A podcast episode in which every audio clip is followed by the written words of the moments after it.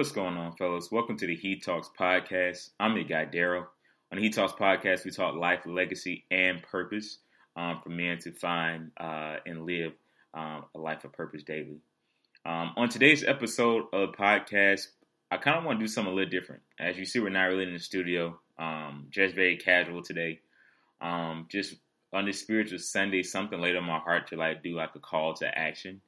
Um, you know, where I'm from in, in my city, we've had quite a few murders this year, and for the most part, most of them have been um, men of color.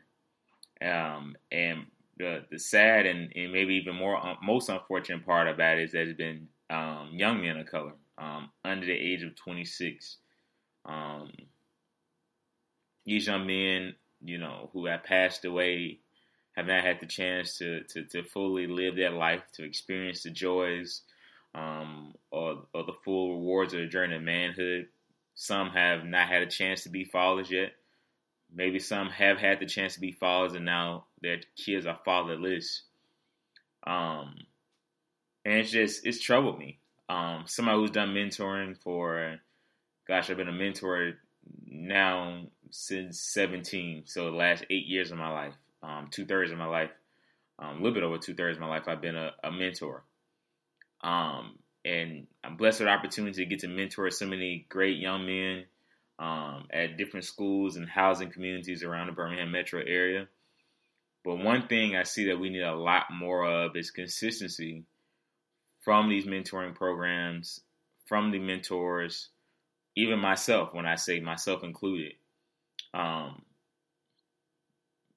it's just getting to the point now where if we truly don't want these young men to pass away or lose their life due to gun violence and you know petty beefs or you know they thinking they have to do something extreme to try to make money um you know we're gonna have to find a way to to get out there and do more. I know it sounds bad. I know it sounds from a perspective if, if this was coming from somebody who was not a part of a mentoring program or part of mentoring programs it would almost sound selfish or ungrateful to say. But at the end of the day, we have to do more as mentors, as groups, as collective people. You know, we just, for those who truly say they care about the community, you can't just sit on the sideline at this point. In 2022, going to 2023, um, where young men are losing their life daily. It's, it's no no if, ands, or buts about it. If you cut on TV, if you, I don't know, go through whatever police crime data, stats, whatever you want to see. You type in wherever county you live in, whether you're watching this locally or somewhere else, and you Google murders. I guarantee you, nine times out of ten, there's um, there's been one in your county last night if you live in a highly populated area. And nine times out of ten, unfortunately, it was at least from some of the areas I'm from, it was a young man that looked like me, that's either my age or younger, and that troubles me deeply. Um, I think the verse says it's, it's no no greater thing than to lay your life down for your brother. I'm not asking you to lay your life down as in take a bullet for somebody. I'm not asking you to lay your life down from from the perspective of leaving your family and going to be a at home um, uh, or whatever you used to call them. I can't think we used to call them people who would like stay in like these residential housing complexes and basically serve like a den mother, like a den dad. I'm not asking you to do that. I'm not even asking you to um, you know, quit your job and go mentor these kids and for us, like lay down your life, lay down your livelihood. But what I am asking you to do is take an hour out your day, your lunch break. I know we all love to eat lunch, we all love to stuff our face, but take one lunch break a week. Go volunteer at a school. Talk to young men about financial literacy, how to tie a tie. Maybe bring a book with you, read a couple of excerpts, and y'all just chop it up and have a conversation reach out to some of your local mentoring programs. And I know Labor Day is nice, Classic Weekend is nice. We want to buy these suits and buy all these outfits and buy, you know, brand new cars and car washes and all these things to show off and show out. All those things are nice. Take a hundred dollars once a month or once every other month and give it to a mentoring organization so they can forge next for the kids, so that, so they have something uh, uh, to give a perk to the kids who actually want to come out. You know, you have a company, a, a corporation that you work for, and you know that they have a community impact or external affairs or a community relations or whatever department, corporate responsibility department. You know, if you had a power and a voice, maybe consider instead of giving to the same players that you always give to, instead of giving hundred thousand dollars, you know, to some animals, maybe consider giving hundred thousand dollars to some human beings and a mentoring program where we know they mentor young girls and boys, particularly in Title One areas, um, Title One schools and areas. Consider doing something to lessen the load and the burden and the blunt for those who are actually doing the work in the community, the foot soldiers, the people who are actually in the ground working. And then you yourself got there. I know we all make the excuse, well, oh, I can't be a mentor because I don't know anything about mentoring. Guess what? When I first got started, I didn't know anything about mentoring either. 17, literally had aged out of the program. The guy said, hey, start mentoring these kids. You, you've seen me do it. You know what I do. You start doing it too. And I literally followed that same formula. Then I created my own voice. I found my own way to mentor people. I found a way to connect with students.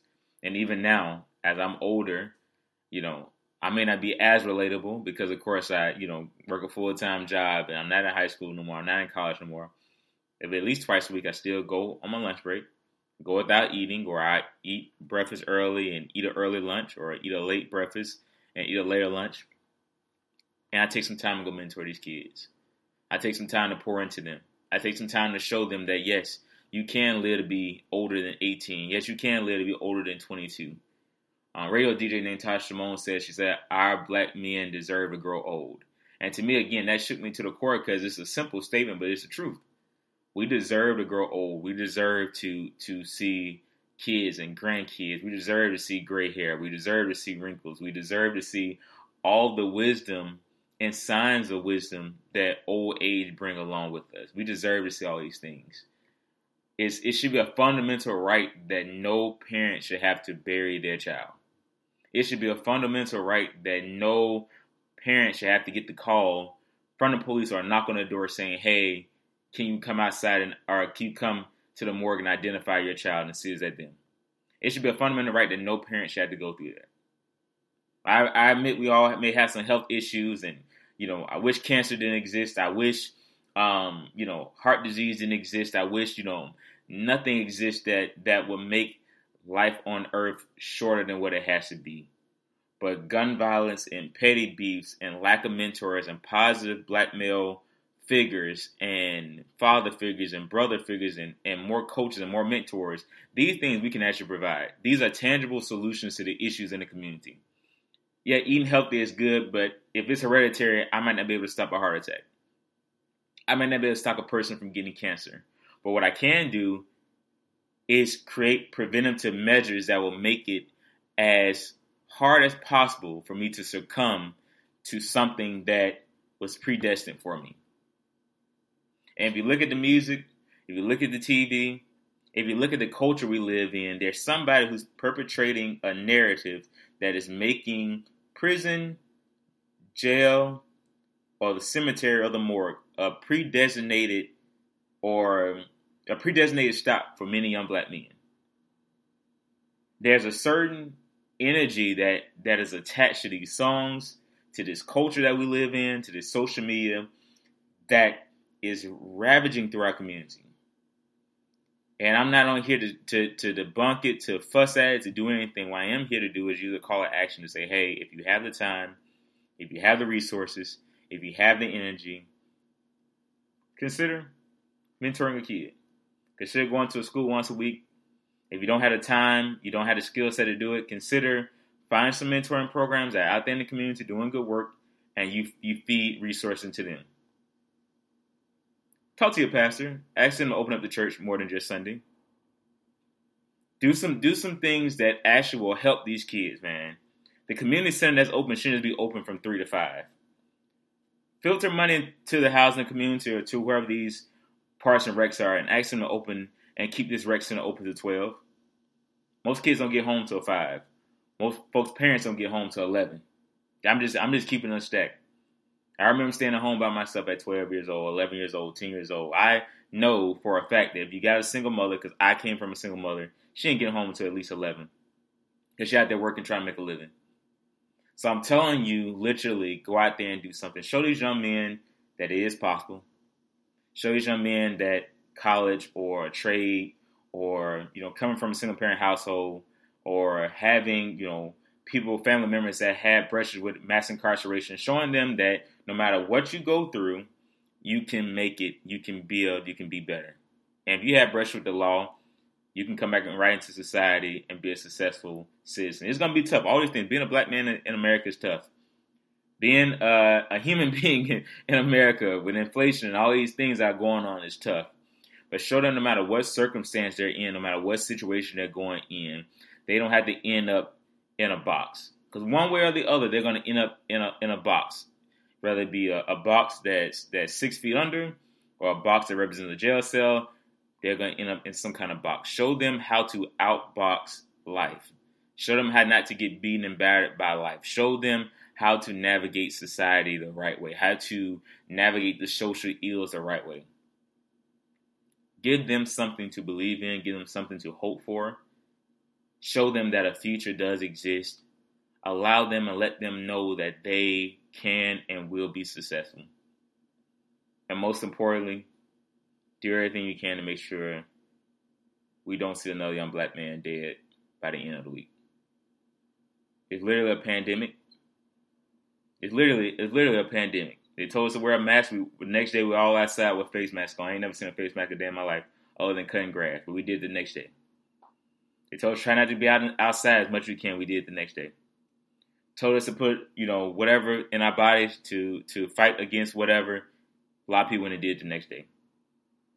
What's so hard about us getting up tomorrow, which is Labor Day, or I guess Tuesday, day after Labor Day, calling around, figuring out what we can do, mobilize, organize, find ways that we can go into the community and do some good. And if you don't know what's out there, literally take your cell phone out and Google it. I guarantee you, you will find people that are out there in places and spaces doing good things. The Dannon Project, the Man Project, um, Gap, Girls Inc. There's so many different people out there doing good things to try to help these kids. Find those places, reach out to those people, do whatever you can to try to help them best we can.